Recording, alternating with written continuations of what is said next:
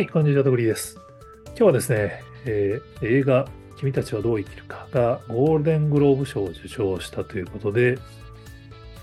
ちょっとその関連をいろいろ調べたら面白かったんでご紹介したいと思います。元ネタは NHK でゴールデングローブ賞アニメ映画賞に君たちはどう生きるかっていう記事がありまして、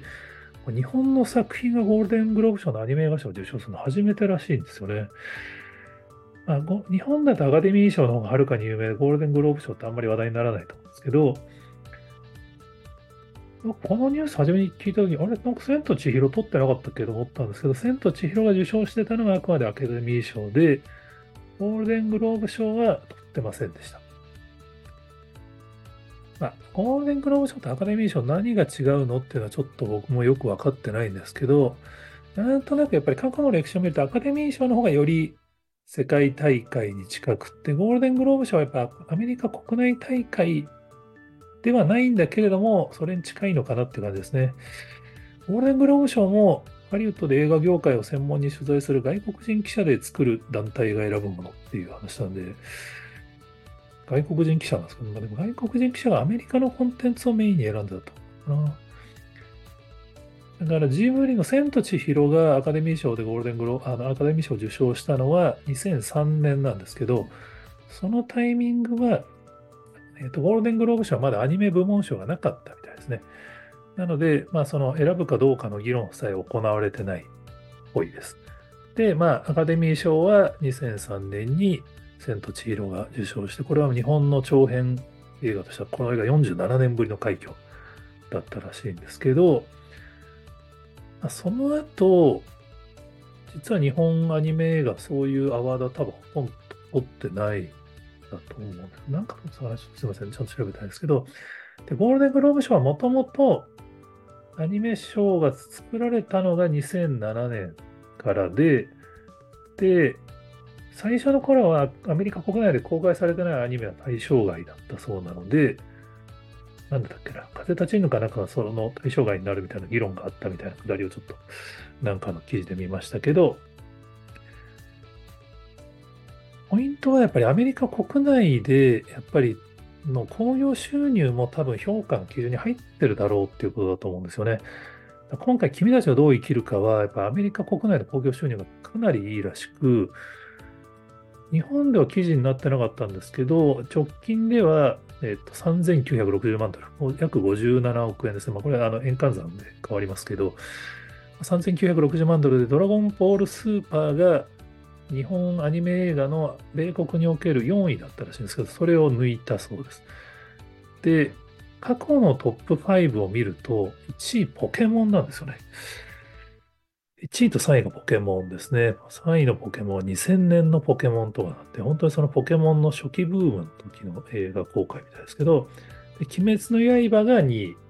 これが4950万ドル。だどうなんだろうな。鬼滅の刃を抜けるスピードじゃないかもしれないですけど、どうなんだろうな。ちょっとわかんないです。で、今、少なくとも4位に入ったとですね。ちなみに呪術廻戦が5位らしいんで、最近公開、まあ、鬼滅の刃のおかげで鬼滅の刃、ドラゴンボール、スーパーヒーロー、呪術廻戦あたりが、まあ、だんだん興行収入を増やすようになってきているところに、まあ、今回、君たちはどう生きるかがアメリカで公開されて、まあ、ジブリ映画の記録を更新したっていう。で、やっぱり興味深いのが、その、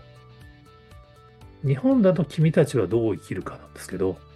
海外ではザ・ボーイ・アン・ザ・ヘロンですよね。だから、少年とサギ、少年とアオサギっていうタイトルの映画で、日本だともう事前に一切アニメのシーンどころか、まあ、キャラクターも公開せず、パンフレットすら映画が公開されても しばらく販売しないみたいな、もう徹底した情報統制をして、まあ、そっちの方が話題になって、見に行くか行かないかの議論がされた記憶がありますけど、アメリカでは当然、まあ、事前にティザーも公開されて、アニメの映像とかも公開されて、やっぱね、改めて見ると炎のシーンとか、凄まじいですよね、このアニメのクオリティが。やっぱりその事前のあのティザーも見て、まあ、普通に少年とアオサギっていう映画だと思って見に行った人が見に行って感動して、評価が高いっていう構造になってるみたいです。結構、海外で評価が高いっていうと、日本の人の反応が実は微妙なんですね。今回も君たちはどう生きるかがゴールデングローブ賞受賞っていうニュースに対して結構ネガティブな反応をしている日本人の人が多くて、日本は多分情報を出さなすぎたことによってなんとなくやっぱそのこう崩壊後賛否が分かれてしまった感じがすごいあるんですけどアメリカではそういう余計な議論はないんで普通にシンプルに少年とアオサギという映画として事前予告を見た人が楽しみにして見に行って見に行ってよかったと思って評価をしてるっていう構造になってるっぽいですね。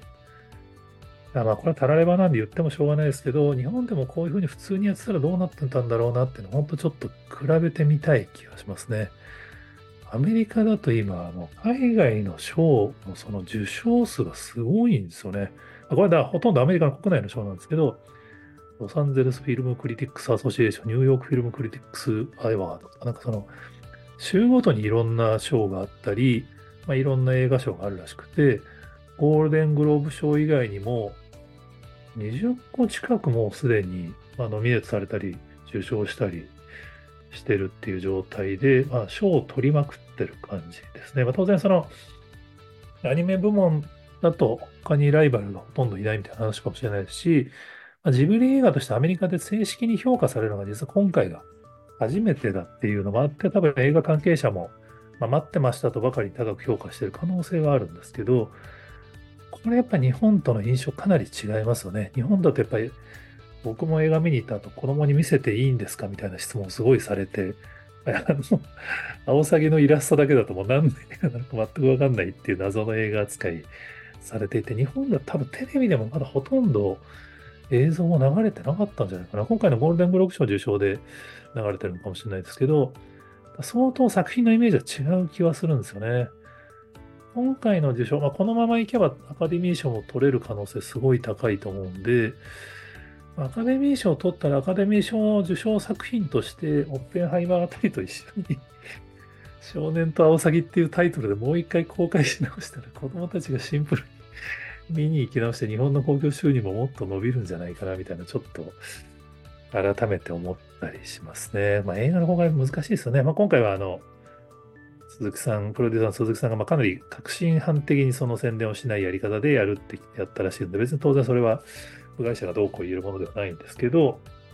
本当日本とアメリカで、この君たちはどう生きるか、ザ・ボー・エン・ザ・ヘルに対するこの